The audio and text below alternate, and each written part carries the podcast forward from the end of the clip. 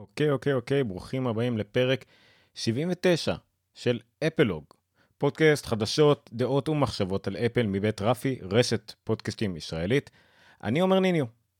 היום ה-26 לאוקטובר 2021, כמו כל יום שלישי ב-10, מה היום בתוכנית? נעבור על השבוע המרגש שהיה לנו מאז האירוע של אפל, היה לנו בעצם שבוע ויום, וגם השבוע שלפני כן, כי בשבוע שעבר לא באמת דיברתי על חדשות, אבל לאף אחד לא אכפת מהחדשות שהיו בשבוע שלפני כן, כי היה אירוע של אפל והרבה מוצרים חדשים.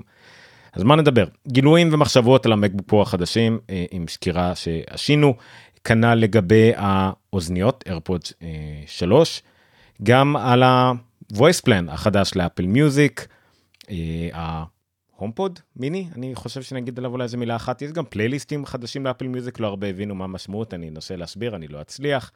אה, מונטריי שוחררה מערכת הפעלה החדשה למקים שוחררה סקירות ראשונות למקבוק פרו יצאו סוקרים קיבלו את זה נעבור על כמה מהסקירות נראה מה הם אמרו.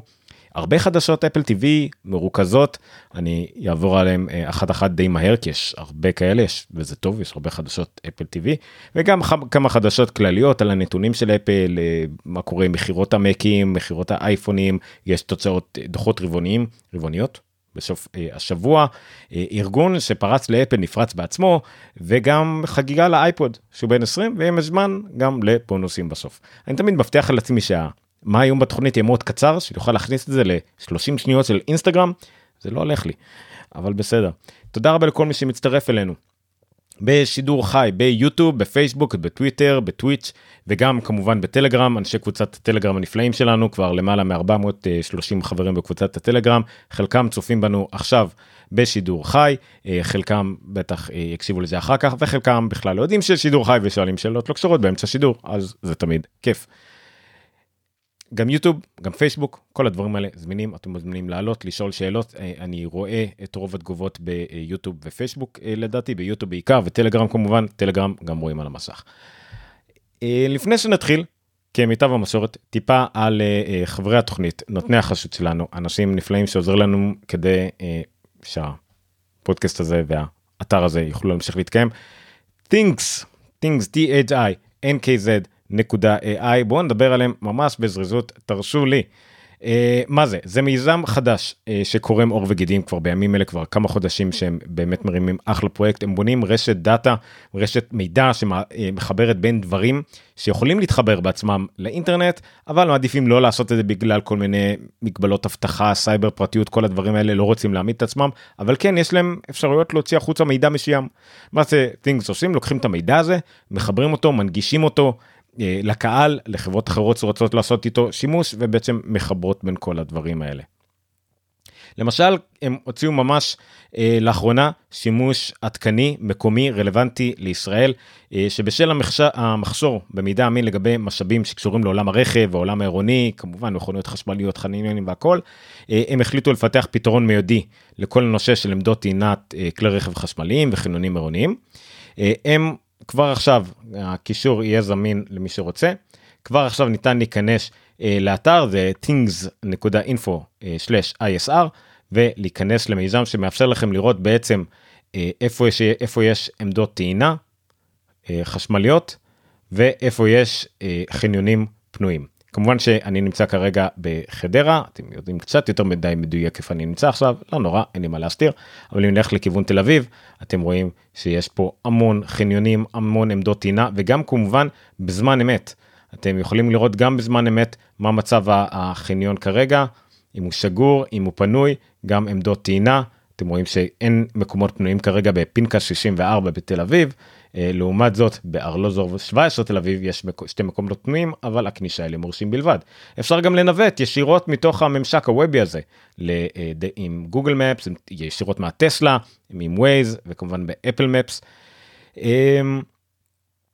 עכשיו השרת כרגע מקושר לעמדות טעינה של אפקון וחניוני תל אביב אבל הם יכניסו כמובן עוד. אה, חשוב גם מאוד להבין שזה הכל בדפדפן. הם לא רוצים להכניס את זה באפליקציה הם לא רוצים את המידע שלכם לא רוצים להעמיד אתכם באיזשהו אה, עניין של פרטיות או לא. הכל פשוט אה, זמין כאן וזהו זה מגניב זה אחלה דוגמה ושוב זה רק מידע גולמי שהם מעלים הלאה אבל כל המטרה היא שעוד שחקנים יוכלו להשתתף פה. אז לכו תבררו עליהם עוד. אה, things thi nkz נקודה ai אה, גם פייסבוק יש להם בואו תעקבו אחריהם אתם יכולים להצטרף לרשימת התפוצה. כמובן שוב עדיין זאת חברת סטארט-אפ כזאת מגניבה תמיד אפשר לנסות להתקבל לעבוד שם זה נראה לי מאוד מגניב אני מכיר לפחות אדם אחד שעובד שם וזה שווה לעבוד בשבילו. אז אה, קדימה תצטרפו. THI THINKZ נקודה AI things תודה רבה אה, על העזרה בתוכנית ובאתר. אה, בואו נמשיך לתכלס כן יש לנו גם תכלס.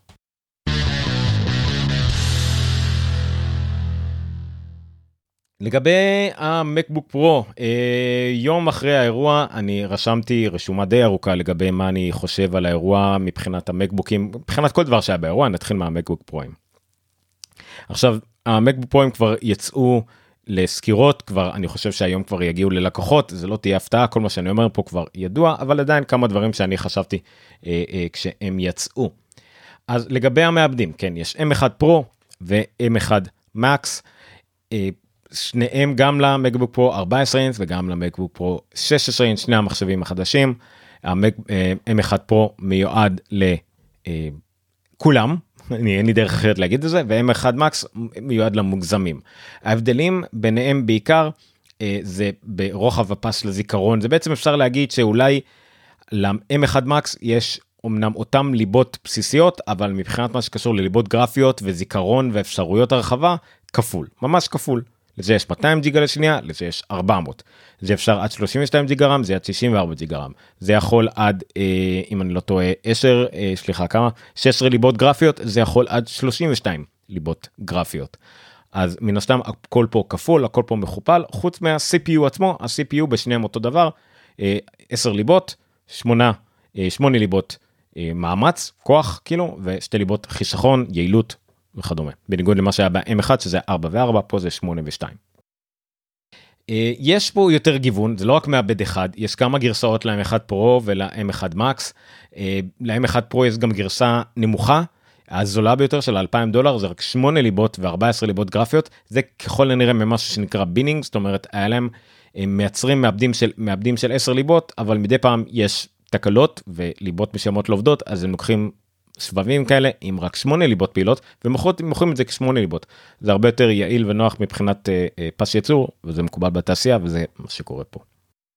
מבחינת כל הביצועים שהם אמרו והשוואות שוב זה קצת כבר מיותר לדבר על זה כי הסקירות יעשו את זה בצורה על אמת מה שנקרא אבל הם השוו את עצמם למחשבים ניידים כל האירוע וכל מה שאחר כך משווים את עצמם למחשבים ניידים גם המקבוקים הקודמים וגם מעולם ה-PC.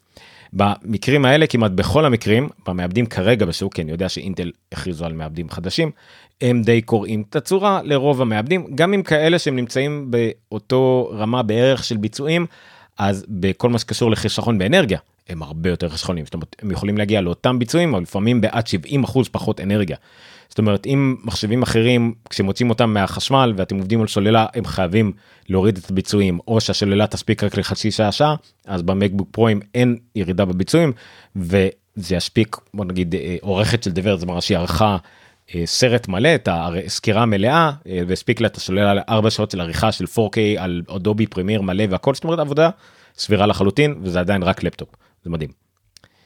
אה, הבאתי בסקירה הזאת גם צילומים דוגמאות השוואות גם אפל הראתה את זה זה ממש ניתן לראות מאוד בקלות ה-M1 פרו הוא כמעט כפול הוא יותר מכפול מהגודל שלו מ-M1 וה-M1 מקס הוא כמעט כפול מהגודל שלו של M1 פרו ממש רואים את החלק שהוכפל זה כאילו ממש לקחו אה, אה, דף העתקה והעתיקו את החלק התחתון כל מה שקשור לליבות הגרפיות ל-M1 מקס זה מגניב. החלק שאולי הכי ירשים משתמשים מהשורה כשהם באים אה, להשתמש במק במקבוק החדש יהיה המסך כי זה הדבר שאנחנו רואים יש כמובן את העיצוב החיצוני איך שהוא נראה משקל והכל בפועל רוב היום אנחנו נבלה מול מסך. למסך הזה היו כמה אספקטים שמאוד חשוב לדבר עליהם הראשון זה הטכנולוגיה של המשך עצמו. המיני לד. מיני לד אנחנו נתקלנו בזה כבר באייפדים באייפד אה, פרו 12.9 אינץ אז יש לנו איזה הציגו לנו כבר את המקבוק את המיני לדים. מיני לד אה, זה סוג של בין LCD ל-OLED למי שלא מכיר. אה, אם ב-OLED יש לנו מיליונים על מיליונים של נורות קטנות פועלות עצמאית בעצם כל פיקסל הוא עצמאי אה, וב-LCD יש לנו כמות מנורות מסוימת שמאירות לפעמים מהצדדים לפעמים יש לא יודע 100-200 נקודות תאורה אז ב mini LED יש אלפים במקרה הזה עשרת אלפים נורות קטנות שמאירות מה שמאפשר לנו קונטרסט הרבה יותר טוב זה ממש mini LED על רגל אחת זה מאפשר לנו קונטרסט יותר טוב בהירות יותר טובה כל הדברים הנפלאים. אפל אה, הצהירה שזה יגיע לכמעט 1500 ניטים. שפר, נדבר על זה עוד מעט כי גם גילינו על זה משהו מאז. מדהים. זה תכלס אה, מבחינה טכנולוגית דומה למסך XDR של אפל שעולה 5,000 דולר אבל יש בו אפילו עוד יותר נורות. זאת אומרת הוא אפילו עוד יותר נגיד קונטרסטי או, או אה, חד לעין שצריכה להשוות בין שחור ללא שחור נקרא לזה ככה.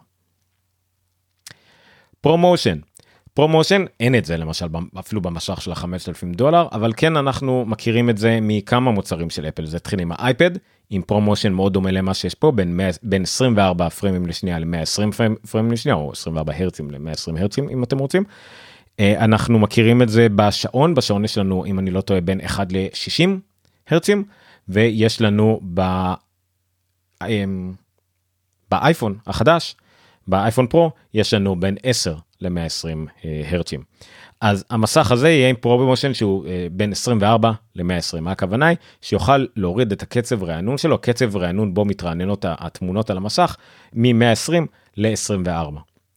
זה יאפשר לנו כמה דברים כשזה יעלה ל-120 כשאנחנו גוללים מהר או מתעסקים עם משהו רלוונטי גר... לא יודע משחקים גרפיקה שקשורים לזה זה יראה לנו חלק כמו חמאה מדהים אולי אפילו קצת מבלבל בעין אבל נתרגל לזה וזה באמת יפה זאת אומרת ממש אפשר לקרוא תוך כדי גלילה למשל. מצד שני כשעמוד אינטרנט שלנו יעמוד ורק נקרא בו משהו אה, או לחילופ... לחילופין כשנראה שרת קולנוע רגיל אז התדר. קצב רענון המשך ירד ל-30 פרמים לשנייה או 24 פרמים לשנייה כיוון שהמסך לא צריך להתרענן כל כך הרבה וזה כמובן גם יחסוך לנו המון בסוללה המסך צריך לעבוד פחות. אה, זה כמובן דבר שצריך לקחת בערבון מוגבל כשאתם אה, רואים בדיקות סוללה של המחשבים החדשים שמתבססים על צפייה בסרטי וידאו. אז זה שוק של אה, לא הוגן כי בווידאו אוטומטית המסך יעבוד חצי מהזמן שהוא עובד במצבים אחרים או במחשבים אחרים בלי מסך ProMotion. לגבי המצח דיברתי על זה וכתבתי על זה דיברתי על זה לפחות בשני פרקים וגם בשידור החי שהיה לנו שבוע שעבר אין מה להסביר את זה אבל גם קראתי והקשבתי להרבה סוקרים מאז שאמרו אותו דבר. העניין של המצח ושלוקחים לכם את ה notch את החתיכה מלמעלה לא לוקחים לכם חתיכה מהמסך שמגיע לכם מה שנקרא אלא הוסיפו לכם מסך איפה שלא היה לכם קודם. המשך היה אמור להיות 16 על 10 אמור להיות מסך סטנדרטי והיה לכם למעלה פס שחור ריק ובאמצעו מצלמה. אפל אמרה בואו ננצל גם את השטחים שליד המצלמה כמסך וזה פחות או יותר מה שהיא עשתה.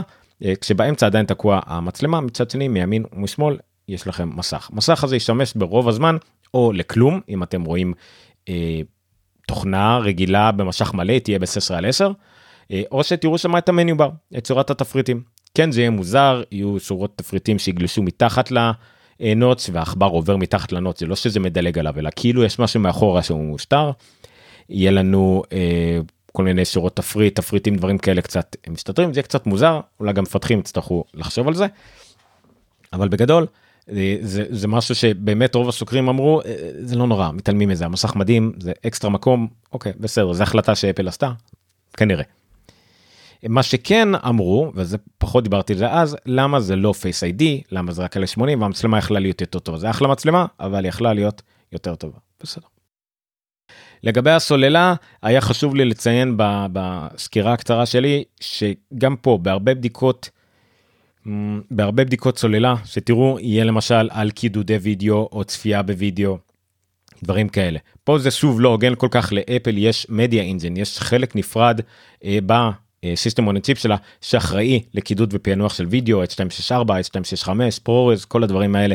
אז כשאתם תראו סרט או תקודדו סרט או תראו את השבע סרטי 8K שלכם זה ישתמש בעיקר בשבב הזה אז זה כמובן לא כל כך אה, פייר לחשב ביצועי שוללה אה, כשיש לכם מעבד מיוחד שעושה את כל זה אבל בסדר. לגבי המתן גם זה היה שוק של אה, גילויים. אה, הנה יש לנו כבר שאלה מהטלגרם אמרו 21 שעות עבודה. לא עמית לא אמרו 21 שעות עבודה בפירוש לא אמרו 21 שעות עבודה אמרו 21 שעות צפייה בווידאו מאפל TV באמצעות האפליקציית אפל TV זה ממש לא קשור לשעות עבודה אלא 11 ו-14 שעות עבודה. זה מה שהם אמרו בערך וגם זה אה, מה שנקרא wireless אינטרנט וגם פה wireless אינטרנט מה? שאתה גולל כל הזמן ואז זה על 120 הרץ או שאתה עוצר וקורא עמוד כל פעם ואז זה 24 הרץ ואז זה חיסכון בסוליה אי אפשר באמת למדוד את זה זה לא משהו מדיד כל כך זה המדידות האלה יצטרכו להיות מול משהו דומה או משהו מהעבר או משהו השוואתי סתם להתייחס לזה ככה כי 11 ו-14 שעות לא זה רק אומר לכם שה-16 אינץ' יכול בגלישה אינטרנטית להיות ככה וככה אחוזים יותר מ-14 אינץ. זהו, זה כל מה שזה אומר לנו. צפייה בווידאו בכלל זה לא פייר כאילו לחשב את זה כי יש צ'יפ מיוחד שאחראי רק לדברים האלה והמסך גם כן עובד פחות. קיצור, לא, לא כל כך פייר. אה, אז לא, אז זה לא 21 שעות עבודה אלא 21 שעות צפייה בווידאו, 11 ו-14 שעות עבודה. והזכרתי גם את זה בשידור החי, המקבוק פרו 13 אינץ' אם ככה, הישן עם ה-M1, זה עדיין המחשב עם השוללה הכי טובה שיש לאפל כרגע. לא יודע למה תרצו לקנות אותו, אבל זה עדיין יכול להיות שיקול. אה, משוללה למטען, יש שלושה מטענים שונים, כן, זה קצת מבלבל. הדגם החלש ביותר של המקבוק פרו 14 אינץ מגיע עם מטען אה, כמה 67 ואט. והשאר, כל שאר המחשבים מגיעים עם 96 ואט מ-14 אינץ, וה-6 אינצ'ים מגיעים עם 140 ואט. ה-140 ואט זה גם המתן הראשון של אפל שהוא גן, גן זה טכנולוגיה אחרת של כימיה שאפשר לעשות, והוא בעצם היחידי שאפשר גם להטעין את ה-6 אינצ'ים בטעינה מהירה. ה-16 אינצ'ים ניתנים בדרך כלל עם 96 ואט, מ-40 ואט זה טעינה מהירה בשבילם. 14 אינץ', 67 ואט זה טעינה רגילה שלהם ו-96 ואט זה טעינה מהירה בשבילם. עכשיו אין USB-C, אין תקן לכניסת USB-C PD, פאוור דליברי, שתומכת במעל 100 ואט כרגע, לכן ה-140 ואט ניתנים להעברה רק באמצעות מקסייף, אז אם יש לכם 16 אינץ' ואתם רוצים אה, טעינה מהירה, זה רק עם המקסייף, זה, זה כל הבלאגן שהיה פה. לגבי המקלדת, המקלדת אה, הייתה לי מוזרה, כן, אה, שרואים את הכל שחור. אה, בהתחלה לא יודע למה חשבתי שזה פלסטיק, לא, זה אלומיניום. הרקע השחור של המקלדת זה אלומיניום שחור צבוע, אה, וזה מזכיר גם כן את, ה, את המחשבים, את ה PowerBookים של תחילת שנות האלפיים. אבל זה לא כסוף וזה מוזר לי אני רגיל אולי כי התרגלתי כל השנים האלה לראות את השחור וברקע כסוף זה מין משהו מאוד בולט זה נראה כאילו באמת כמו יציקת אלומיניום ופה זה נראה כאילו יש לנו שתי חתיכות שונות. אה, אומרים שאולי הם עשו את השחור הזה כדי לשמור על סימטריה כי יש כבר כפתורים לא סימטריים כל כך החצים ה escape אז אם הכל שחור פחות שמים לב לחוסר סימטריה אני לא יודע אה, אבל בסדר. הטאץ בר נעלם זה יפה כמובן למי שלא אהב אותו אני אמביוולנטי אני אהבתי אותו אבל לא אכפת לי שהוא הלך לא השתמשתי בו. אה, אבל קיבלנו במקום זה כפתורים בגודל מלא למעלה באפים. אז יש גם מקום שיהיה כתוב גם F וגם הציור שלו וגם נוח ללחוץ עליו. יפה יש הרבה מקום המחשבים האלה גם קצת יותר גדולים זה גם פעם ראשונה נראה לי שאפל אה, הגדילה את המקלדת על חשבון ה... אה, ולא הגדילה את הטרקפד. בסדר. עוד כמה מילים לגבי מחברים וחיבורים אה, כבר כמה עשו את ההשוואה הזאת ב2015 במחשבים נקרא מקבוק פרו האחרון הטוב האחרון מה שהיה המחשב המושלם ב2015 היה HDMI מקסף כרטיס SD שני חיבורי סטנדרבולט 2 ושני חיבורי USB-A. כל זה איבדנו או לטובה או לרעה, ארבע חיבורי ת'נדרבולט 3 במחשבים שבאו מאז. ב-2021 מה קיבלנו עכשיו? קיבלנו, תכלס, איבדנו את החיבורי USB-A. אבל זה כנראה היה שווה את זה. מה קיבלנו? קיבלנו מקסייף, כמו שאמרתי, הוא היחידי שמאפשר טעינה מהירה, טעינה בטוחה, אם זה מתנתק, המחשב לא נופל וכל זה וכולי וכולי. אמ, כן, הבאתי פה גם המלצה קטנה, תרחיקו ממנו סיכות שטחן, סיכות של מהדק. המקסייפים מאוד אוהבים אה, סיכות מהדק, למרות שהחדשים כבר קטנים מדי שזה נכנס שלם, אה, אבל עדיין אה, תיזהרו. יש חיבור HDMI, HDMI 2.0, לא 2.1 לצערנו, זה עדיין יכול להעביר 4K 60, שזה רוב מוחלט של המסכים, אבל לא יותר מזה, אם אתם רוצים יותר מזה, אתם יכולים להשתמש ב-Thunderbolt. עם הדיספליי פורט התקן האחרון שתומך גם ב-8K וכל הדברים האלה אבל לא ב-HDMI. יש חריץ זיכרון SDXC אה, מאז גילינו אני אראה את הכתבה אחר כך שזה UHS 2 אה, שמאפשר קצבים של בערך 250 עד 300 מגבייט לשנייה למרות שכבר היום יש בחוץ גם קצבים של 600 אמרו שגם יש כרטיסים חדשים בכלל אה, שמתבססים על CFS וכל מיני כאלה נכון סבבה, זה עדיין לא מה שרוב האוכלוסייה משתמשת. וכמובן קיבלנו את תנדבולט 3 ו-4. אני לא יודע להבדיל כל כך בין תנדבולט 4 לצנדבולט 3, זה רק עניין של מה שאינטל מרשה שתקראו לזה, אם זה עומד בתקנים מסוימים כמו USB 4, לא יודע, לא משנה, זה כמו תנדבולט 3, יש 3 מהם במקום 4. זה ההבדל לעומת המחשבים קודמים אז קיבלנו בעצם איבדנו תנדרבולט 1 וקיבלנו HDMI וכרטיס SD וטעינה במקסיף. בסדר זה כאילו חשר לנו אדרנט אבל בסדר. מה לא ראינו באירוע אה, וזה חשוב אה, וזה מעצבן לא קיבלנו מצלמה יותר טובה למקבוק פרו עם מצלמת ובקאם. גם לא קיבלנו Face ID וגם לא קיבלנו Center Stage לא קיבלנו wide screen מצלמת wide screen כמו שיש בה אפילו באייפד הכי פשוט אז זה קצת באסה לא ברור לי למה אבל בסדר. אה, צבעים הפרו עדיין נשאר המחשב הכי משעמם ב lineup יש לנו רק אפור ושחור אין צבעים מעניינים כמו ה iMac 24 אבל שוב אולי זה עניין של פרו. ולא ראינו את ה Mac mini. אני מאמין שזה לא התעלמות. אה, זה דחייה אבל גם יכול להיות שלא נראה Mac mini חזק במיוחד אני לא יודע אני נהייתי קצת פסימי אבל בוא נשמור עדיין על אופטימיות כנראה נראה אותו רק עם הגל של M2. מה נשאר או שירת הברבור של אינטל. אה, נשאר ה iMac 27 מ-2020 זה מחשב לא רע הוא היחידי שיגיע כרגע במחיר נורמלי נגיד עם 128 ג'יגה בייט RAM או עדיין אחלה מחשב מגיע עם i9 וכל הדברים האלה. מחשב מרשים אם אתם חייבים אינטל. מק פרו מ-2019 כמובן עדיין קיים והוא המחשב הכי חזק של אפל עדיין אפשר להביא אותו עם 32 ליבות עם 4 כרטיסי מסך או יותר לח... מדהים עדיין המחשב הכי חזק שיש לאפל להציע ברמה, ברמות הכי גבוהות שלו, אבל מאוד מאוד מאוד יקר. והמק מיני 2018, כן, יש לנו את המק מיני M1 החדש, אבל גם המק מיני 2018 עם i5, i7 ו- וכל אלה, גם עדיין זמין למכירה למי שעדיין חייב אינטל במחיר נמוך, נגיד, אבל בסדר. אז חוץ ממה שרשמתי, התרשמויות שלי, דברים שבאמת uh, כתבתי רק uh, אה, 24 שעות אחרי האירוע, יהיו עוד כמה דגליות uh, מאז, התברר שלמקבוק פרו 16 אינץ' יש מצב טורבו נגיד יש מצב אה, כוח חזק במיוחד. זה בעצם מצב הפוך למצב חיסכון בשוללה מונטרי הציגה לנו מצב חיסכון בשוללה כמו שאנחנו מכירים מהאייפונים. אה, ועכשיו גילינו בבית האחרונה של מונטרי לקראת העלייה של המחשבים האלה של השש רינג'ים שיש גם מצב היי פאוור מוד. היי פאוור מוד הוא הפוך בעצם יגרום לנו למעברים לעבוד יותר קשה אה, ובעצם לאפשרות למחשב להתאמץ יותר בלי שהוא צריך אה, לרחם על עצמו או, או לוותר לטובת מגבלות טרמיות כלשהן. יש הייתה כבר הדגמה אחת של מישהו שניסה את זה לא הוא לא ראה הבדלים יותר מדי גדולים. אבל שוב יכול להיות שזה שימוש בודד וזה נגיד אמור להיות למי שעובד על זה 3-4 שעות רצוף מחובר למסך או משהו כזה אז שיפעיל את האייפאומות וינצל את המחשב בלי שהמחשב יצטרך להאט את עצמו. בכל מקרה זה מגניב יש מצב טורבו. בהירות מסך, נכון המחשב יכול להגיע ל-1800 אה, ניץ', אה, אה, בהירות משך מטורפת, אבל זה רק כשהוא עובד עם HDR וכשהמיני לד בשי יופיו מאיר את כל הדברים, אבל כשאנחנו עובדים על SDR, אנחנו בערך נעבוד רק על 500 ניטים מקסימום, זה עדיין מאוד בהיר למסך נייד, אבל יש מגבלה מסוימת. מצד שני, כבר בדברץ בסקירה הראשונה אמרו, שבניגוד להרבה אה, מצבי HDR בלפטופים ומחשבים אחרים, באפל אם תפתחו סתם יוטיוב על שרטון HDR מסך מלא אתם תראו את זה מיד ב-HDR לא אכפת לו איזה גרסה של HDR איך זה עובד מה עובד זה פשוט עובד וזה דווקא די נדיר אבל בסדר. גם פה הם ציינו לגבי ה-SD card אה, שזה יעבוד עם UHD 2 SD אבל בסדר.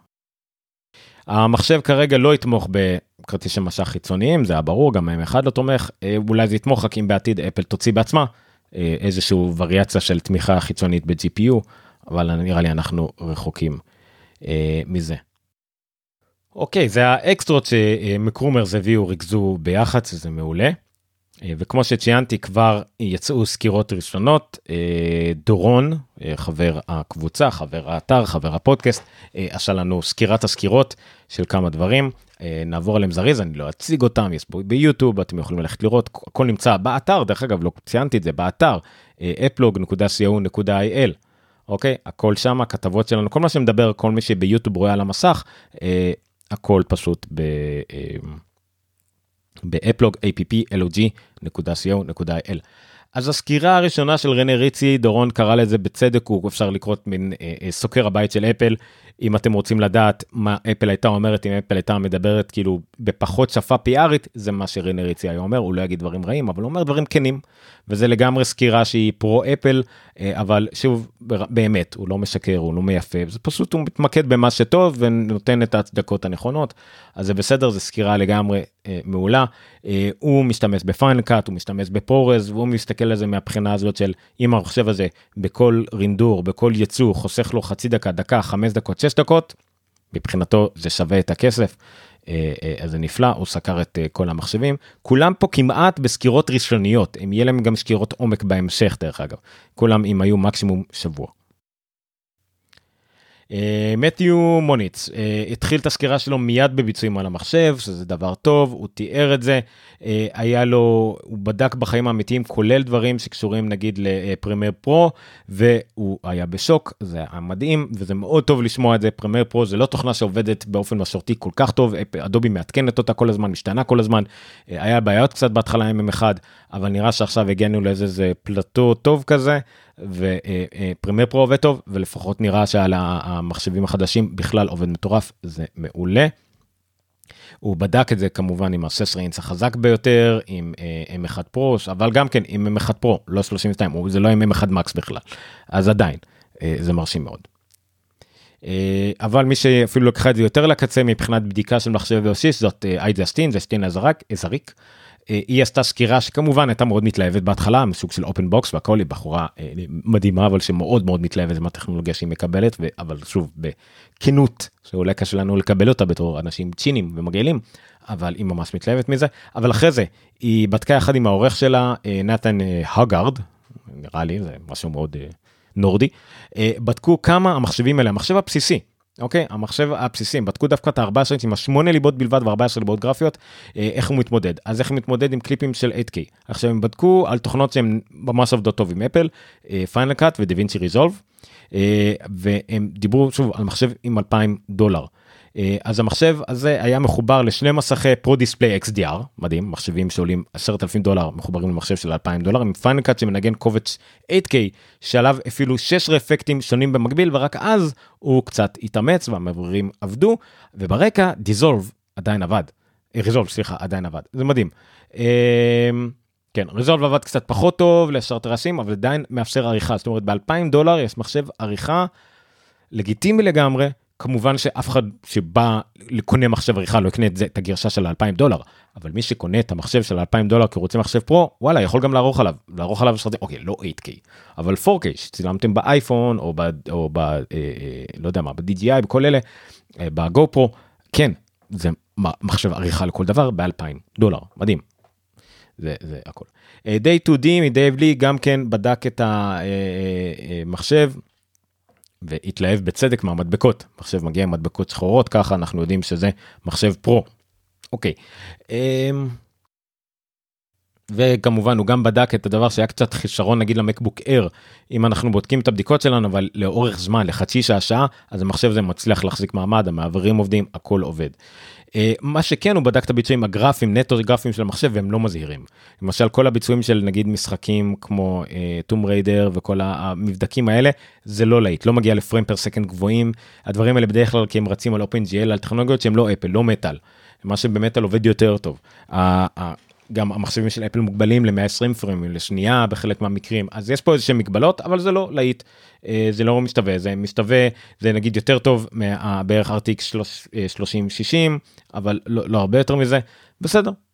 לגיטימי אני לא כל כך קולט באיזה מחשב מהם הוא בדק את זה אם זה היה על המקס או על הפרו אה, אבל זה לא משנה כי אני חושב שזה אה, בכל מקרה. לא לא כרגע בר השוואה זה לא לגיימינג זה לא לדברים האלה זה נטו. אה, ואני אקפוץ שנייה למה ש-AnandTech רשמו בסקירה שלהם. זה לאנשים שזה ה-workflow שלהם, זה אחד המוצרים הכי טובים שאי פעם נוצרו, מעל ומעבר לכל לפטופ או כל מחשב או כל מוצר אחר, למי שזה דומה ל-workflow שלו, מי שעובד עם Final Cut, עם Premiere, עם עריכות, עם דברים כאלה, זה המוצר הכי מושלם שאי פעם נוצר לתפקיד הזה. זהו. כמובן שאתם לא קונים את זה אם זה לא מתאים ל-workflow של מה שהוא נועד בשבילו, אוקיי, זה לא מכונת גיימינג, אבל מי שכן, אז זה בהחלט אה, מרשים. אז בסקירות יותר טקסטואליות גרובר אה, כמו גרובר ג'ון גרובר מ-Daring Fireball.net דיבר הרבה על המטה דיבר על הנראות על המשקל על העיצוב על איך הדבר הזה מרגיש גדול יותר וכבד יותר למרות דרך אגב הוא באותו עובי כמו הקודם אבל הוא מרגיש יותר עבה וזה לא דבר רע הוא בנקודה שאני מאוד אהבתי הוא אמר אה, צריך לעשות את ההבחנה בין ה-Air ל-Pro. ל-Air יש עדיין בעיה שה-Air לא מספיק airy. נכון, ה-Air כשהוא יצא היה המחשב הכי קל ברמה אולטרבוק הכי טהור שנוצר אי פעם, והוא ממשיך להיות המוצר, המחשב הכי פופולרי של אפל, בפער גדול מאוד אחרי כולם, אבל הוא כבר לא Air.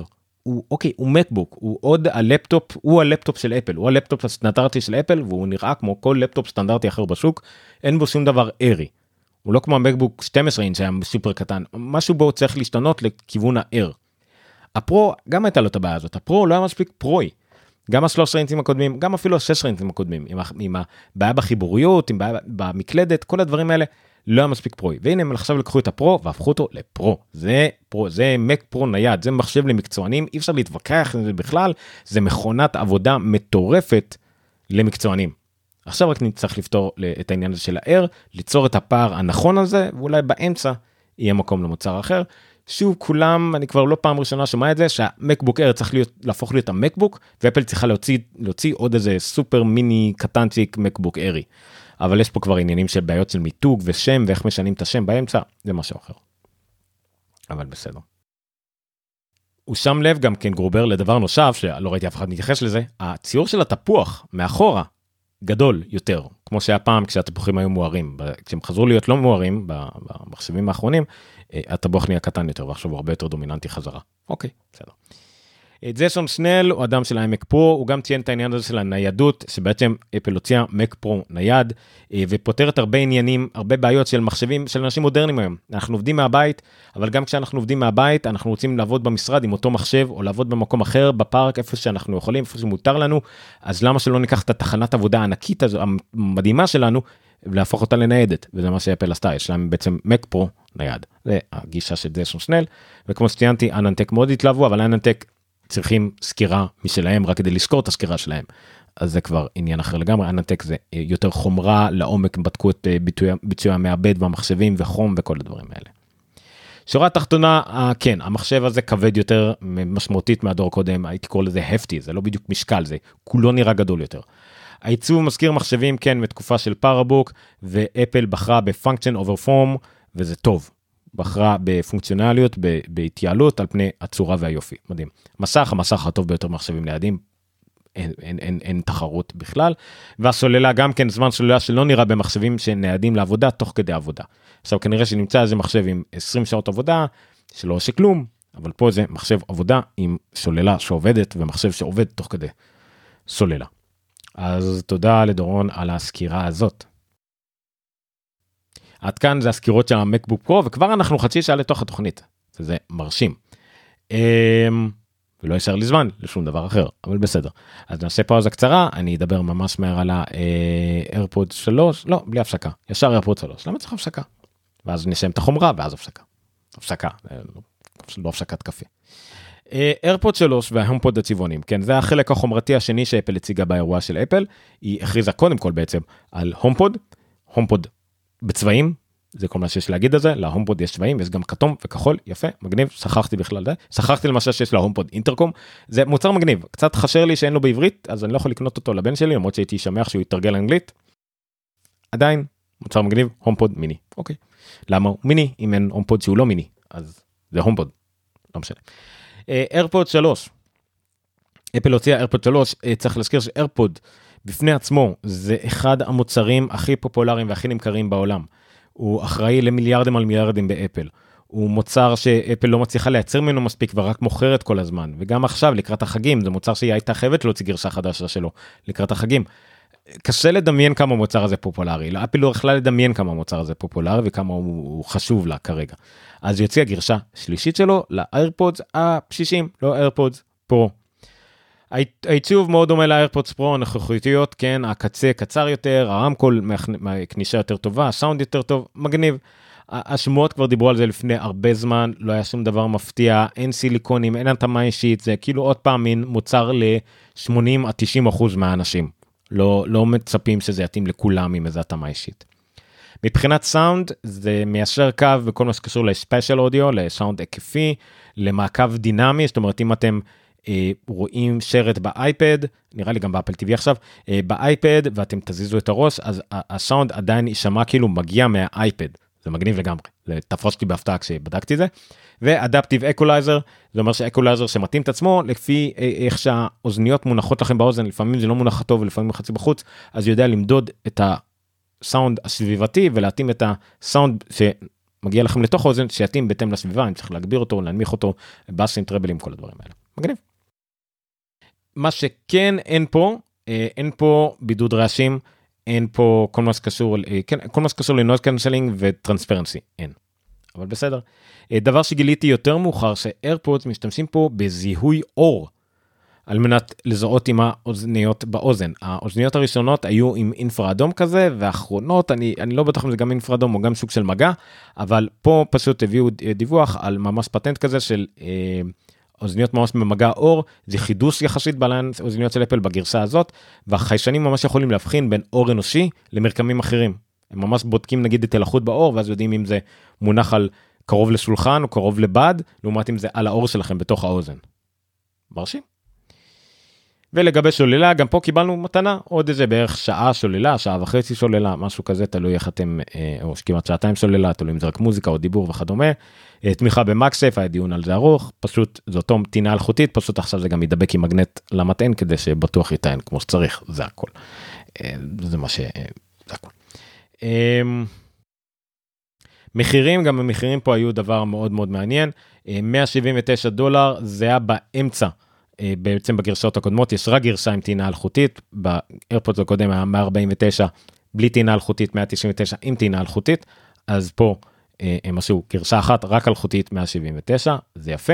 הגרסאות הקודמות עדיין זמינות ב-129, זאת אומרת שאתם באים לקנות מתנה לחגים, לפעמים אין תקציב, לפעמים עדיין רוצים איירפודס, והן עדיין עובדות נפלא, אז יש לכם 129 דולר. אה, ה-129 דולר האלה זה לטעינה לא אלחוטית, ואם אתם רוצים טעינה אלחוטית אפשר לקנות נרתיק. ב-79 דולר, מה שיגרום לאיירפודס אחד האלה, איירפוד 2 סליחה, לעלות 210 דולר. שזה כמובן הופך להיות קרינה, אה, קנייה מיותרת לחלוטין, כי איירפוד 3 עולה 199. אבל בסדר.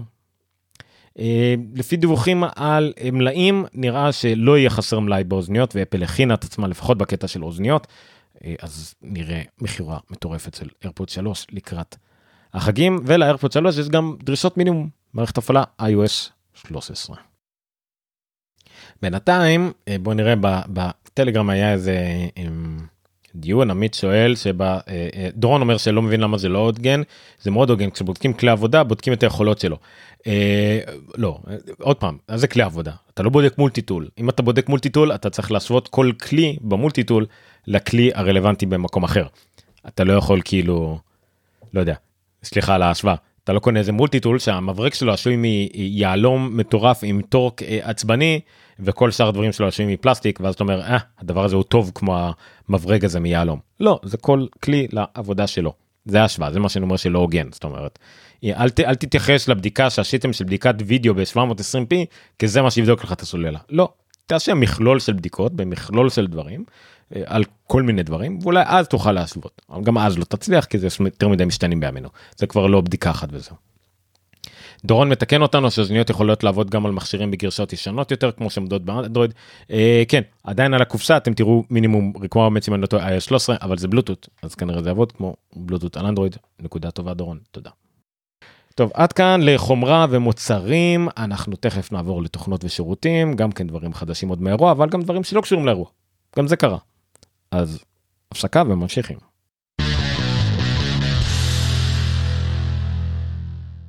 אוקיי בואו נעבור לתוכנות ושירותים.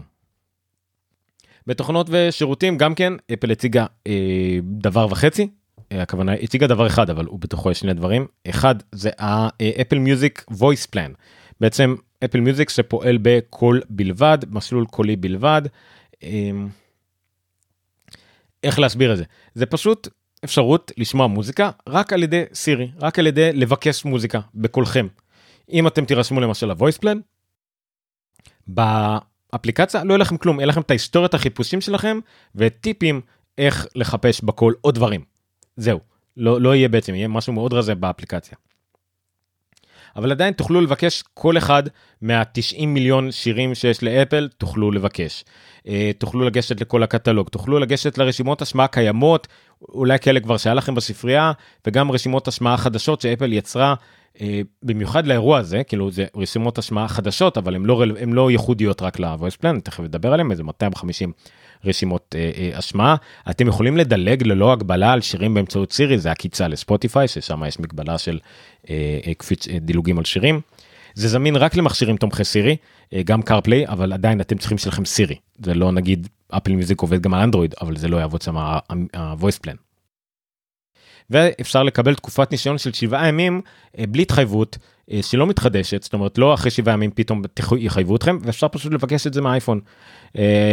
Hey Siri, please activate, אני יודע, trial for voice plan, סליחה הפעלתי את הסירי בטלפון שלי. זה היה מאוד טיפשי מצידי. אה, אבל זה עדיין תקף רק ב-17 מדינות, רובן דוברי אנגלית או שפות נפוצות, המחיר הוא 5 דולר. כשהמסלולים הקיימים הם 10 דולר ו-15 דולר, כמובן הכל תלוי ב... אם צריכים סטודנט, לא סטודנט וכדומה. מה התוכנית לא תכלול? היא לא תכלול ספיישל uh, אודיו, היא לא תכלול hi-res audio, היא לא תכלול lyrics, מן הסתם, כי אין, לא, לא, לא יהיה תצוגה ויזואלית, גם לא יהיה music videos. אה, לא תוכלו להוריד שירים להאזנה לא מקוונת, זאת אומרת זה נטו סטרימינג, אין אפשרות לעשות download כדי להקשיב אחר כך, ואפל שחררה גם טבלה כדי בכלל להשוות בין כל התוכניות. על הדרך יש גם עוד מכשירים שיתמכו ב-Apple Music, זה בלי קשר, אבל אומרים שהם גילו שיש גם פלייסטיישן 5 ובעצם אולי עוד אה, מכשירי קונסולות משחקים יהיה גם אפל מיוזיק לא רלוונטי אבל זה בסדר פה. הדבר הזה בא כן בא כתחרות אה, לספוטיפיי לאמזון מיוזיק שיש לו גם גרשה מיוחדת לאלקסה פנדורה. אה, וממה שאני הבנתי אחר כך נראה לי בדברת אמרו את זה יש פשוט לחברות התקליטים יש משלול מיוחד תמחור מיוחד לשימוש במוזיקה על ידי קול בלבד. שהן לוקחות פחות עמלה מהחברות סטרימינג. אז אפל יכולה לאפשר מין מסלול כזה מוזל יותר של 5 דולר בגלל שזה voice only כי גובים ממנה פחות עמלה על השמעת שירים בצורה הזאת. זה הסיבה. מצד שני ב-Amazon Music למשל זה רק למכשיר אחד ופה בעצם זה כל המכשירים שלכם על Apple ID שמחוברים לסירי. אני סיכמתי ואמרתי שאין ספק שאפל לא בקטע של חינם. אה, לא יהיה מסלול חינם לדעתי אף פעם אה, חוץ ממה שיש עכשיו שזה Beats Radio ודברים כאלה בסיסיים. אה, במיוחד משהו שהיה בתשלום לא יהפוך להיות. לא יהפוך להיות חינם להפך אולי משהו חינם אם יהפכו לתשלום. אפל לא תיכנס לעולם הזה של פרסומות לדעתי פרסומות באודיו זה דבר מסורבל מאוד וגם אין לה טעם יש לה ייחוד כזה משלה ו-Apple Music דווקא די מצליח מצליח זה בסדר. ההצטרפות למסלול הקולי הזה זה onboarding הכי קל שהיה לאפל פשוט מבקשים בשפה כמעט טבעית זה מגניב גם רוב הפלייליסטים אמורים לעבוד בשפה טבעית אז זה בסדר זה מגניב. אמ, אל תתפלאו על זה שזה לא זמין בישראלית בישראל בישראלית בעברית בישראל זה תלוי לגמרי בסירי במגבלות של השפה וזה לא דבר פשוט להפעיל אותו זה כרגע בעיקר במדינות ענקיות או מדינות דוברות אנגלית זה קל יותר. והכל ייפול ויקום על סירי. יש כבר בדיחות על זה של אתה תשלם 5 דולר כדי לסמוך על שירי, על סירי, שתמצא לך את השירים המתאימים, תבין איזה גרשה של שיר אתה מתכוון, אם זה קאבר, לא קאבר, אם זה בכלל הגרשה של השיר הזה, תנסו לבקש את השיר one. יש איזה 70 גרשות one או יסטרדי עם 3,000 גרשות קישוי של יסטרדי רק לביטלס עצמם יש איזה 11 אה, גרשות שאומרות לי יסטרדי אז כאילו ברור שזה אפשרי אה, צריך כנראה אנשים שממש טובים בלבקש דברים בקול ועם סבלנות. עוד בסדר. אוקיי. אז יחד עם Apple Music אפל הציגה גם כן את הרשימות השמעה. יש המון המון רשימות השמעה. אני פשוט הבאתי כתבה שהיא לא יותר מלינק לכתבה של MacStories. אוקיי, MacStories.net, פדריקו ויטיצ'י, עשה בעצם אה, רשימה של כל הפלייליסטים האלה, עם אפשרות אין דרך לגשת ולחפש אותם בחיפוש קול, אה, ידני, אה, רק לחפש בקול, לבקש ול, ולקבוע. אז מה שהוא עשה, הוא עשה בעצם shortcut. אוקיי הוא עשה shortcut שאפשר לשים אותה על האייפון אייפד ולדעתי גם במק בעצם ה-shortcut הזה ייתן לכם תפריט של כל הדברים איזה סוג פלייליסט אתם רוצים בתוך הפלייליסט איזה ז'אנר ואז הוא מראה לכם את כל הפלייליסטים ויזרוק אתכם ל-Apple Music בדיוק לפלייליסט הזה. מדהים, יש פה דוגמה קלה, קטנה לנגיד תחת קטגוריה של happy, יש פה אה, שישה פלייליסטים, feeling good, feeling happy, joy, excited, singing in the shower, good news, אה, ופשוט לינק לזה, יקפיץ לכם ישירות את זה ל-Apple Music. מגניב לגמרי, פשוט תלכו תראו. אה, רשימות השמעה לפי מצב רוח, חשק, אה, פעילות, דברים מאוד כלליים, לא הפלייליסטים שהכרנו עד היום שהם יותר ממוקדים, לא יודע, נראים קצת אחרת, מגניב. אה, זה לגבי Apple Music וגם ה-Apple Music פלייליסט החדשים. יחד עם המקבוק פרואים החדשים שדיברנו עליהם, גם אפל השיקה את מונטריי. עכשיו אני מריץ את מונטריי כבר כמה חודשים כבטא, לא עשה לי יותר מדי בעיות, הכל בסדר, הכל עובד, סבבה, אה, עדיין חכו, אל תשדרגו מהר, בואו נעבור טיפה על כמה פיצ'רים שיגיעו עם מונטריי למי שרוצה. יש שיפורים ל-FaceTime, כולל SharePlay, SharePlay גם, אה, לפחות חלקית, הגיע גם לאייפון ואייפד ב-15.1, אז SharePlay גם ב-FaceTime אתם יכולים לשתף מוזיקה, סרטים, סדרות בזמן אמת, שליטה משותפת על נגיד על הסרט שאתם רואים, אפשר לשתף מסך או אפליקציה מסוימת, זאת אומרת, ה-remote support שלכם קרובי משפחה או בחברים והכל אה, ישירות מה-FaceTime בצורה קלה מאוד יחסית. Universal Control זה הדבר הכי מרגש שהם הוציאו לא הגיע עדיין יגיע בהמשך אבל אפל עדיין מצהירה אותו כמשהו שהגיע. Universal Control בעצם תוכלו להשתמש בעכבר ומקלדת אחד על כמה מחשבים ומוצרים במקביל אייפד איימק Mac mini מקבוק כל הדברים האלה עם עכבר ומקלדת אחד ולעבור ביניהם. כולל לגרור ביניהם דברים.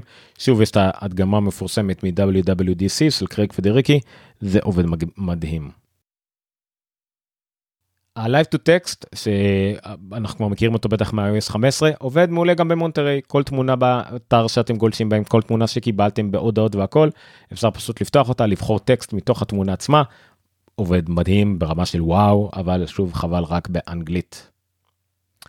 פוקוס מוד, כמו באייפון, פשוט מצבים מתקדמים של do not disturb עובד אחלה. מסובך אה, לי מדי להתחיל להגדיר את זה לכל דבר יש לי פשוט או תעזבו אותי באמא שלכם או הכל עובד אז זה הכל. אה, שיפורים לנוטס. אה, יש שיפורים לנוטס מגניבים יש חלוקה לקטגוריות יש שיתוף פעולה על תיקיות תיקיות משותפות יש כל מיני טאגים וכל מיני דברים כאלה אבל נגיד הקוויק נוטס לא כל כך רלוונטי במקים כי quick notes כל הקטע שלהם זה שאתם פותחים note זריז באייפד או באייפון אולי או משהו כזה ובמק זה סתם notes כאילו לא צריך quick note בשביל זה חלון צף זה קיים כבר. ספארי זה קצת עצוב ספארי אמור להיות אה, נראה אחרת לגמרי מרגיש אחרת לגמרי הרבה דברים פיצ'רים חדשים כמעט הכל נעלם יש tab אה, groups מגניב קבוצות טאבים יש לי טאב לפודקאסט טאב לאתר וטאב כללי כזה כאילו גרופים ואני פותח בעצם אה, כמו חלונות נפרדים אם הכל פתוח לי עובד מגניב. שווה להשקיע בזה אם אתם עובדים עם הרבה טאבים. shortcuts זמינים גם במק לא צריך להרחיב אם אתם משתמשים ואוהבים shortcuts באייפון ובאייפד זמין עכשיו גם במונטרי. עוד כמה תכונות אה, shared with you אם שלחו לכם מדי פעם תמונות באייפון ובאימייל וכל מיני כאלה אז אתם תלכו לתמונות אתם תראו שזה תחת shared with you גם ב-Messages זה יהיה לכם shared with you דברים ששותפו מרוכז. Uh, אנשים חלק אוהבים את זה חלק לא אבל זה עובד. יש שיפורים במפות, יש שיפורים בספיישל סאונד זמין עם אוזניות מתאימות, mail privacy אם אתם רוצים אה, שלא יראו שקראתם את המיילים וכדומה. אה, הנגשה, גם הרבה עניינים של accessibility. יש כמה פיצ'רים וצריך לקרוא, תקראו על כל פיצ'ר שלא תתאכזבו. יש פיצ'רים שזמינים רק לאפל סיליקון ופיצ'רים בודדים שהגיעו רק בהמשך, כמו Universal Control. אבל זה אה, מונטריי. זה היה מונטריי. בואו נעבור קצת לחדשות אפל TV. אפל TV לא סוד אתם יודעים את זה זה אחד התחומים אה, אהובים עליי ושאני מאוד אופטימי להם לגבי אפל בוא נעבור על כמה חדשות ודברים מגניבים. קודם כל יש סנופי בחלל חדש עונה שנייה עולה ב-12 בנובמבר 12 בנובמבר אה, Snoopy in Space אחרי שבעונה הראשונה הוא הגיע לירח עם נאסא עכשיו הם הולכים כל חבר'ה Peanuts אה, צ'רלי בראון והחבורה הולכים לברר אם יש חיים בכוכבים האחרים. מגניב. Uh, כמובן זה סופר חינוכי, מגניב, מצחיק, אחלה דבר, סנופי בחלל. Mythic Quest, חוצה, uh, אחרי שתי עונות, לא לעוד עונה, אלא לעוד שתי עונות, סך הכל ארבע עונות לפחות ל-Mythic Quest. Uh, מגניב. עכשיו, החידוש הוכרז כמובן באופן פורמלי על ידי אפל, אבל הצורה באמת מגניבה הייתה איך שיוצר uh, הסדרה התקשר לאנטוני הופקינס כאילו בפייסטיים להודיע לו שהיה עוד חידוש כי אנטוני הופקינס היה קריין וזכה באמי לדעתי, או מועמד לאמי על הקריון של פרק special שהיה לפינצי קווסט בין העונה הראשונה לשנייה. ואנטוני הופקינס מאוד לא מתרגש ממנו ומנתק לו בפנים מיד כשטד לאסו, ג'ייסון סודייקיס מתקשר לו בשיחה ממתינה. מצחיק, כולם משתפים פעולה פה כולם צוחקים על היוצר על היוצר שכחתי את השם שלו סליחה קצת פדיחה. כי צוחקים על זה שאף אחד לא זוכר את השם שלו של היוצר של Mythic Quest סליחה זה גם יוצר של אה, פילדלפיה זרחת סופר מוערך סליחה. אז צוחקים עליו כאילו וכמובן ג'ייסון סודייקיס הוא טד לאסו אז הוא מקבל את כל התהילה. מגניב! עוד שתי עונות לקומדיה סופר אה, מצחיקה ומצליחה באפל TV פלוס. דיברנו על ג'ייסון סודייקיס, אז הוא גם יארח, יארח אה, או יארח, אני לא יודע, באמת אני צריך לבדוק, את סאטרדי נייט לייב. יצאו כמה קליפים, הטיזרים שלו לקראת זה שהוא יארח את זה, כמובן הוא בשיאו, הוא בוגר סאטרדי נייט לייב, והוא יהיה ה-host, ולהיות host של סאטרדי נייט לייב זה big deal כזה, והוא משתתף במערכונים, וכמובן צוחקים על טד לאסו, על חשיבה חיובית, זה יהיה משעשע, אם אני לא טועה, סאטרדי נייט לייב לא כל כך זמינה ביוטיובים בארץ והכל, אם זה חסום, אבל זה מסודר ב-yes. אם יש לכם. Invasion, אה, סדרת המדע בדיוני המסקרנת של אפל עלתה השבוע, הספקתי לראות שני פרקים, אה, כן כל הביקורות נכונות, היא יותר מלודרמה מאיזה אימה מתח או באמת חייזרים, ואיטית, אה, לא אכפת לי, איטית נכון, אבל היא מגלגלת את הדמויות לאט לאט, מתחברים לדמויות, שחקנים טובים, יש פה כמה ושם כמה גליצים ככה לא נעימים כל כך בעין, יש איזה one shot מאוד ארוך של חיילים באפגניסטן. שהוא נראה מזויף מדי, אה, אבל בסדר, זה בעבירה. אה, אני איננו משני פרקים, אנחנו צריכים לראות את הפרק השלישי ונחכה. אה, שלושה פרקים הראשונים עלו ביחד ועוד פרק נוסף כל שבוע.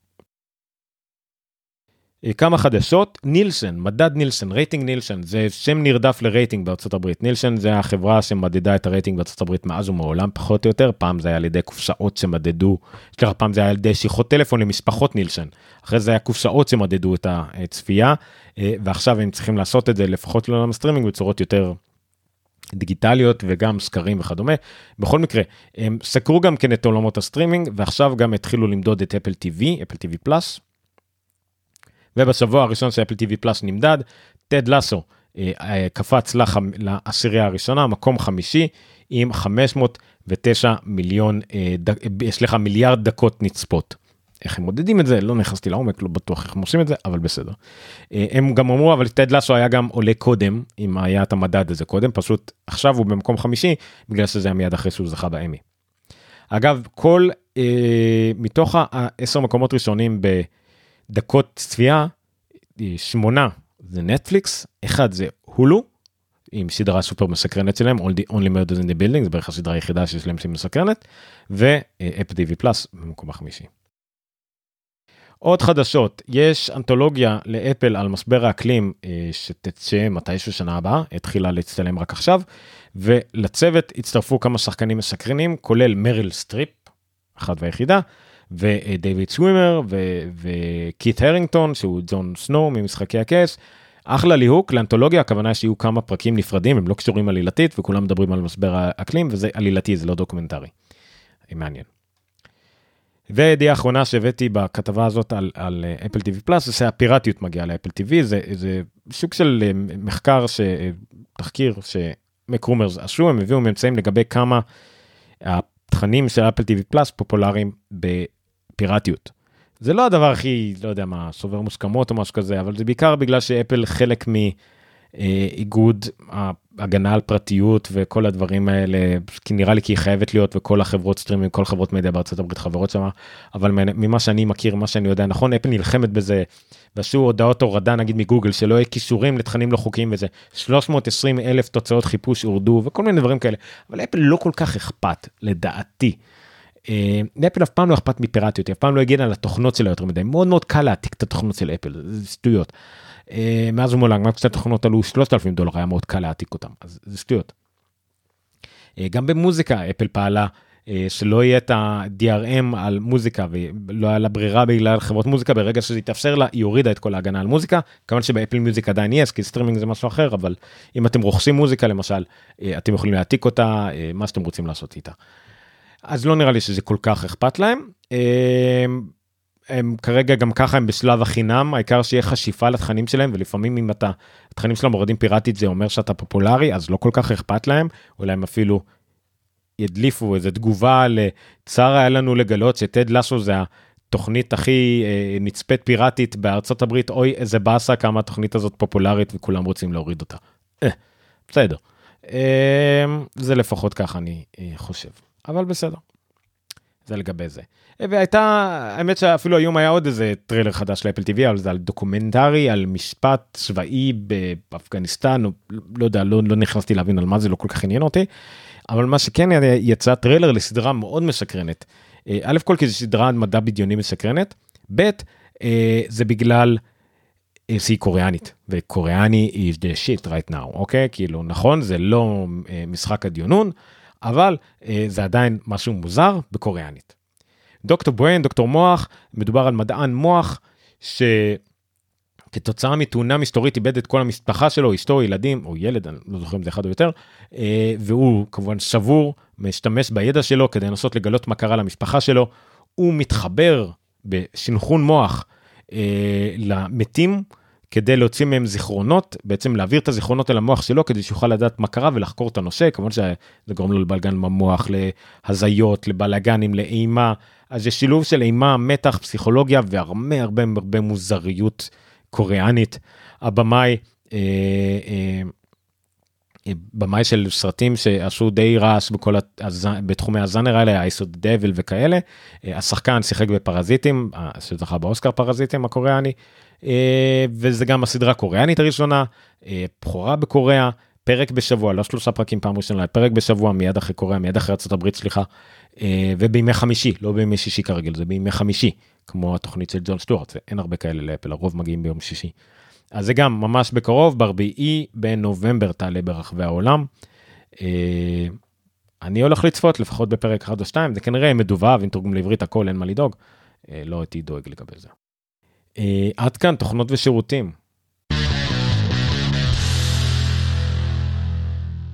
בחדשות כלליות היו, הייתה ידיעה, אה, שתי ידיעות, על המקים, ממש לפני שהמקים אה, אה, הושקו, שהמקים עולים, המכירות במקים עולים, לפחות לפי חברת מחקר אחת, קאנטר פוינט ריסרצ', הם נורא נפוצים במחקרים שימושים.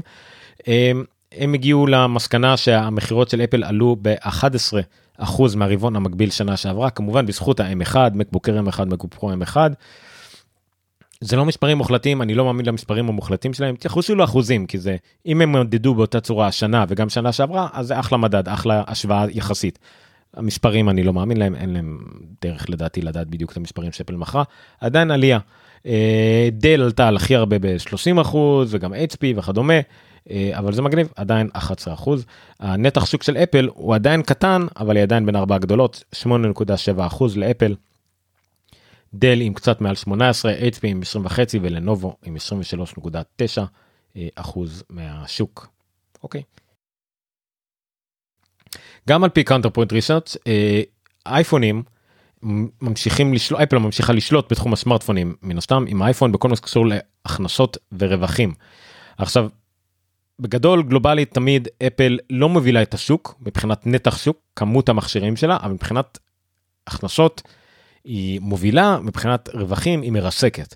למשל ברבעון השני של 2021 אפל לקחה 40% מכל ההכנסות כל ההכנסות בשוק הסמארטפונים או הטלפונים אפל לקחה רווחים 75% מהרווחים למרות שהנתח שוק שלה הוא 13% שוב אני חוזר 13% נתח שוק 40 הכנסות, 75 רווחים. וזו עוד ירידה, השיא שלהם היה ברבעון הרביעי של 2020, אז ההכנסות היו 50 הרווחים היו 86 היחידה שמתקרבת לאפל זה סמסונג, אה, ועדיין הפער הוא 25% בהכנסות ו-62% ברווחים. מצד שני, אפל וסמסונג ביחד מרוויחות כמעט את כל הרווחים בשוק, מה שמשאיר אה, לסמסונג, לקסיומי למשל, טיפה מאחור. כמות מכשירים סמסונג ראשונה שיאמי שנייה אפל לא יודע אם היא שלישית או רביעית אפילו אה, אבל בסדר. מצד שני בלומברג יצאו עם תחזית קודרת משהו לתוצאות הרבעוניות של אפל לרבעון החגים לא זה שיהיה ביום חמישי יום חמישי יהיה הרבעון של יולי אוגוסט ספטמבר ואנחנו בינואר נראה את התוצאות של אה, אה, אוקטובר, נובמבר, דצמבר, מה שנקרא רבעון החגים. הם טוענים שזה יהיה רבעון חלש של אפל, בעיקר בגלל מלאים, לא בגלל שאפל לא יכולה למכור, היא, היא כאילו היא לא יכולה למכור, לא שלא רוצים לקנות, אלה פשוט אפל אין לה מה למכור בגלל בעיות מלאי, הם פסימיים בבלומברג, אבל בלומברג באופן כללי פסימיים. אבל uh, כרגע גם האייפון 13, 12, אפילו 11 הם תאריכי אספקה עמוק לתוך דצמבר. Uh, ומה שלא ימכר בדצמבר לא ייחשב ברבעון של דצמבר ואפל עלולה להיות uh, uh, בבעיה. מצד שני הרבעון הקרוב התוצאות שנראה בסוף השבוע כנראה יהיו טובות יחסית כי בניגוד לשנה שעברה אפל לא מכרה אייפונים אז בשנה שעברה בספטמבר והשנה כן. אז כנראה השנה נראה גידול גדול יחסית של כמה 7 8 9 אחוז אולי 10 אחוז יותר משנה שעברה בגלל שהשנה היא כן הצליחה למכור אייפונים ברבעון הזה של ספטמבר, מה ששנה שעברה לא היה קרה כי האייפונים יצאו באוקטובר. קורה. עוד ככה בחדשות כלליות היה את ארגון אה, או רי-איבל נראה לי זה ככה אמרו להגיד את זה רי-איבל. רי-איבל התפרסם בעולם מכל מיני סיבות גרועות בעולם הקטן שלנו התפרסם על זה שבאפריל הוא טען שהוא פרץ לשרתים של אפל עם איזה רנשמוור והוציא המון המון סכמטיות ותרשימים ומידע על מכשירים עתידיים של אפל והוא איים להפיץ אותם אם אפל לא תשלם 50 מיליון דולר. עכשיו לא היה שום ידיעה על זה שאפל שילמה ומצד שני אבל לא ראינו שום דבר מהם יותר. היו אז את הדברים הם הוציאו כמה דברים הדלפות אז ראשוניות לשמחתנו זה כמעט לא פורסם משום מקום כי היה סוג של קואליציה שהחליטה ביחד לא לתת אה, להם לענות מהספק, לא מפרשמים דברים שלהם. אולי חוץ מכל מיני אתרים קטנים, כל האתרים הגדולים לא פרשמו את מה שהודלף אז. אז לאף אחד לא היה מושג מהודלף בכוונה, אפילו אם ראו את זה, לא דיברו על זה, זה לא היה קיים כי זה הושג בדרכים לא כשרות מה שנקרא, לא הדלפה רגילה, לא, לא מישהו שאמר למישהו, זה נטו פריצה, לא דיברו על זה. אולי גם הם פחדו אולי כי היה אסור. אבל מתברר שראיבל עשו גם דברים נוראים כמו פריצה לצינור גז בחוף המזרחי של ארה"ב והפרעה לאספקת הגז למיליונים של בתים. אה, זה כמובן לא חכם לעשות, זה עורר את חבטם של הרבה ארגונים, כולל ה-FBI כנראה ו-NSA וכל כל המי ומי וכל מיני קואליציות של המון מדינות בעולם, שהם פרצו בחזרה לשרתים של ריאיבל באותה דרך שבה הם פרצו לאחרים. הם השתילו אצלם רנשומוורים אה, אה, בגיבויים ואז הם תקפו אותם וברגע שהם היו צריכים לעלות מהגיבויים בעצם עלו מהגיבוי עם רנשומוור שכבר עם כן עם, עם כופרה עם, עם נוסקה שכבר חיכתה להם שם בעצם כל השרתים שלהם כמעט שותקו לחלוטין הם נעלמו ככה למחשכים והארגון הזה די פורק כרגע הדברים האלה אף פעם לא התפרקו תמיד מישהו אחר יכול לקום ולהגיד שקוראים לו ריאיבל או משהו כזה אבל הם, בגדול הארגון הזה חוסל, אה, לא בזכות אפל, אבל זה בטח לא עזר. זה karma is a bitch בקיצור. עכשיו דרך אגב הידיעה ששמענו על ה notch ממש 24 שעות לפני האירוע זה היה מ schematics שאחרי זה התברר בדיעבד שזה מהדלפה שלהם. אבל זה כבר היה מאוחר מדי וזה היה כבר עבר הרבה, הרבה חודשים וזה כבר 24 שעות לפני אז כבר כנראה לא נורא כל כך וגם לא ידענו את זה. אז זה גם זה. אה, אוקיי זה ה REvil.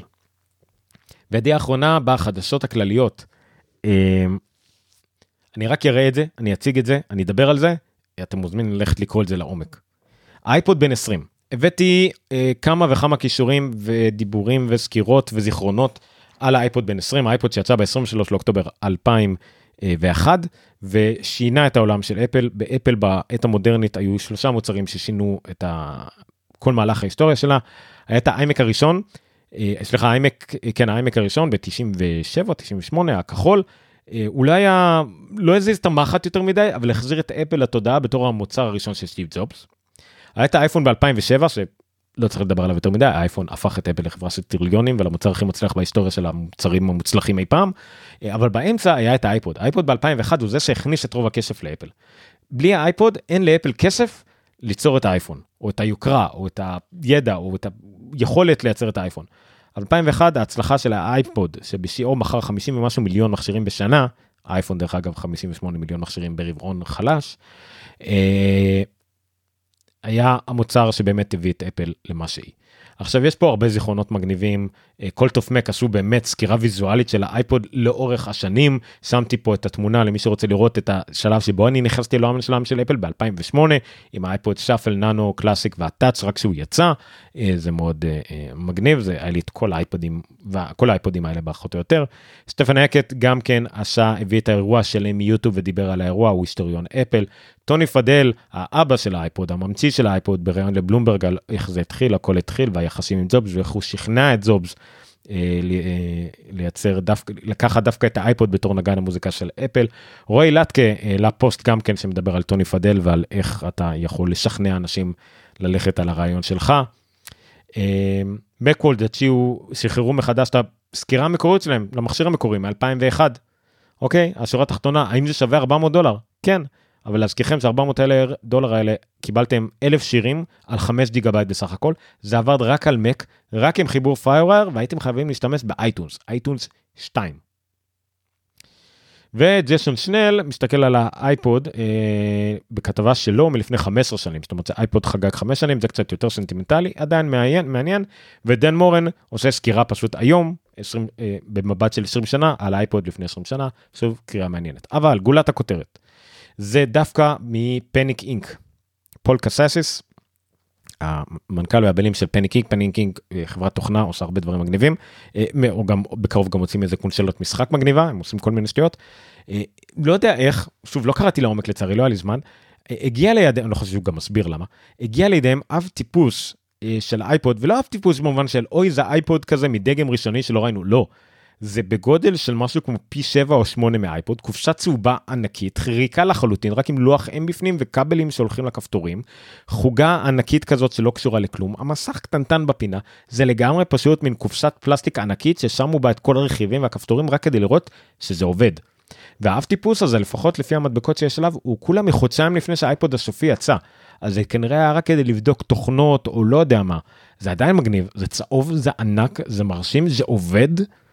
וזה אחד הדברים המגניבים שתראו בכתבה המלאה, יש המון תמונות והסברים על הכל, אה, וגם שזה היה השראה למוצר שהם עכשיו מוציאים חדש, פניקינג, הם קונסולות משחקים מגניבה, כאילו הם הוציאו כבר למכירה מוקדמת, לא תשיגו אותה כי זה הדבר מאוד מאוד נמכר, מגניב לגמרי. טוב, זה חדשות כלליות, אני אתן את השלושה בונוסים ממש בספרינט, כדי שנסיים את זה, ויהיה לנו תוכנית של יותר משעה. אבל בסדר, זה פודקאסטים. הפודקאסטים שלי הם בין 25 דקות לשעה וחצי והוקרס.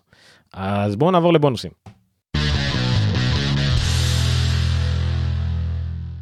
בונוס ראשון, מנכ"ל אינטל סיפר בדיחה. מנכ"ל אינטל טוען שהעבודה שלו זה לזכות באפל חזרה. הוא שם לעצמו במשימה, הוא רוצה שאפל תחזור להשתמש במעבדים של אפל, במעבדים של אינטל. אני אולי בסאבטקסט, הוא לפחות אומרים שלפחות ייצרו אצלנו את המעבד של, המעבדים שלהם, כן? כי אולי במקום TSMC. אבל הוא לא יודע מה, הוא מתעלם מזה שכרגע לאינטל יש קמפיין ענק נגד אפל למרות שאפל עדיין מוכרת מחשבים עם אינטל העובדה שאפל כל כך קפצה מעל ומעבר מה שאינטל יכולה לעשות והם מעבדים אחרים לגמרי הוא שוב אופטימי מדי או סתם החליט לספר בדיחה אני לא יודע. חברה בשם Native Union הוציאו AirPods Beanies אם דיברנו על האייפוד אז עם האייפוד ננו הראשון לדעתי אפל הוציאה גרביים גרביים לאייפוד. זה פשוט נראה כמו גרב קטנה כזאת שאתם יכולים לשים את האייפוד בתוכה וזה קייס לאייפוד בצורת גרב נראה כמו גרב גרב קטנה כזאת. אז הם הוציאו משהו כזה. Beanies AirPods Beanies גם זה נראה כמו גרביים מאוד מאוד מגניבות מאוד מאוד יפות שאתם יכולים לשים בתוכם את ה AirPods פרו שלכם. זה עולה 69 שקלים. וכיוון שזה מופיע בשקלים זה כנראה גם נשלח לארץ. לא יודע כמה מגיעים באריזה זה לא משהו שאני הולך לקנות אי פעם אה, אבל בסכן זה חבילה של 4 ב glacier peach indigo ו shades. אה, מגניב אז אם חשקה נפשכם בארבע גרביים ל AirPods פרו שלכם ב-69 שקלים למה לא? הנה יש לכם. ונסיים במשהו שאני מביא פה את הכתבה של דברץ אבל הם הוציאו את זה גם כפודקאסט בעיקר כפודקאסט בעצם אני רואה אה, שבו הם מדברים על איך הם עובדים על הסקירה למקבוק פרו החדשים. דברץ הוציאו איזה 7 דקות 8 דקות של רשמים ראשונים זה ממש לא סקירה רק רשמים ראשונים והכנה לסקירה שלהם. הפודקאסט הזה פודקאסט ארוך הוא אם אני לא טועה היה אה, לא זוכר זה 40 דקות אה, לא כמעט שעה שבו נילי ודיטר אה, בון ועוד מי ששכחתי את שמה מדברים על איך הם עובדים על הסקירה. וזה מאוד מרשים אם מעניין אתכם טיפה עבודה עיתונאית טיפה איך עושים סקירות איך כותבים איך ניגשים מה מוביל איזה רעיון איך מה בודקים איך בודקים מה מציגים ומה לא מציגים. על הציונים, על הכל, זה מדהים, זה מאחורי הקלעים של כתיבת סקירה, זה חובה לכל מי שרוצה להתעסק בתחום הזה, כל מי שחושב שהוא יוטיובר שרוצה לזכור או כותב והכל, באמת, יפה, התוצאה, הם כמובן מדברים על המכשירים עצמם, זה מעניין לשמוע את זה, כי הם מדברים על המקבוק בפועל, אבל גם על מה מוביל אותם, במה הם הולכים להתמקד בסקירה המלאה, אה, מה הם כן רוצים להציג, מה לא להציג, מה להתמקד. קיצור, אם זה מה שמעניין אתכם, אתם יודעים את זה, ואם ככה, אז גם לכו, תצפו בזה. אה, זהו, עד כאן. מעברון ואני אפרד. אוקיי, אוקיי, אוקיי, זה היה אפלוג 79 מה-26 לעשירי, כן, עשירי 2021, כן, זה היה אה, שבוע ויום אחרי האירוע של אפל בו הם הציגו מקבוק פרוים. היום המקבוק פרוים יצאו למכירה ואתמול היו סקירות, היה לנו הרבה מידע, אני כנראה דילגתי על המון ידיעות שפשוט אם יש פרק מיוחד אני לא מגיע אליהם. אמ, רוב הידיעות ששמעתם היום, קראתם היום, ראיתם היום, אה, הכל נמצא באפלוג applog.co.il, אני מנסה להביא את הכל מכתבות שאני כותב, שזה בעצם הבסיס לפודקאסט. אה, הכתבות האלה הם קישורים כמובן לאיפה שאני קורא את הדברים האלה, שום דבר לא מקורי, הכל אני קורא ולומד ממקורות אחרים. הפרק הזה יהיה ב-applog.co.il/podcast/e כמו אפיסוד 079. כל הפרטים, כל הקישורים, כל הדרכים להירשם, כל הדרכים לצפות, להירשם ליוטיוב והכל, הכל יהיה שם. אה, גם כנראה באיזה bit.ly שאני אעשה. אה, תירשמו אלינו ביוטיוב, subscribe, like, אה, פעמון וכל זה. טלגרם, קבוצת הטלגרם שלנו, אתם יכולים להגיע אליה מכל קישור בעצם, גם בפודקאסט, גם ביוטיוב, בכל מקום אני שם קישור אליה, זה פשוט לינק סודי כזה, למרות שהוא נמצא פה על המסך. ופייסבוק, עמוד הפייסבוק, אם אתם רוצים לראות לקבל את כל העדכונים קבוצת הטלגרם גם אפלוג אתם יכולים לחפש בטלגרם. וזהו עברתי על הכל אפשר יכולים לעקוב אחריי גם סטרודל אומרניניו אם בא לכם. אה, וזהו והכי חשוב מבחינתי אם הגעתם עד לפה האזנתם להכל הגעתם לנקודה הזאת זה אומר שאתם אוהבים מספיק אה, את התוכנית הזאת ושונאים מספיק את החברים שלכם כדי להמליץ להם גם כן להירשם ולהאזין לתוכנית או אה, לקרוא באתר, להירשם לרשימת תפוצה באתר, זה גם מגניב, יהיה לי ניוזלטר מתישהו, או לעשות subscribe ביוטיוב. כמובן, חברים, כמה זמן, כאילו, חברים זה זמני, האפלוג זה לנצח, אז שכנעו אנשים, תמשכו אותם באוזן, שירשמו לתוכנית. אה, זהו, עד כאן אפלוג, אני הייתי עומר ניניו, תודה רבה לכם, לילה טוב, ונתראה שבוע הבא, יום שלישי, 10 בלילה, תביאו חברים. לילה טוב.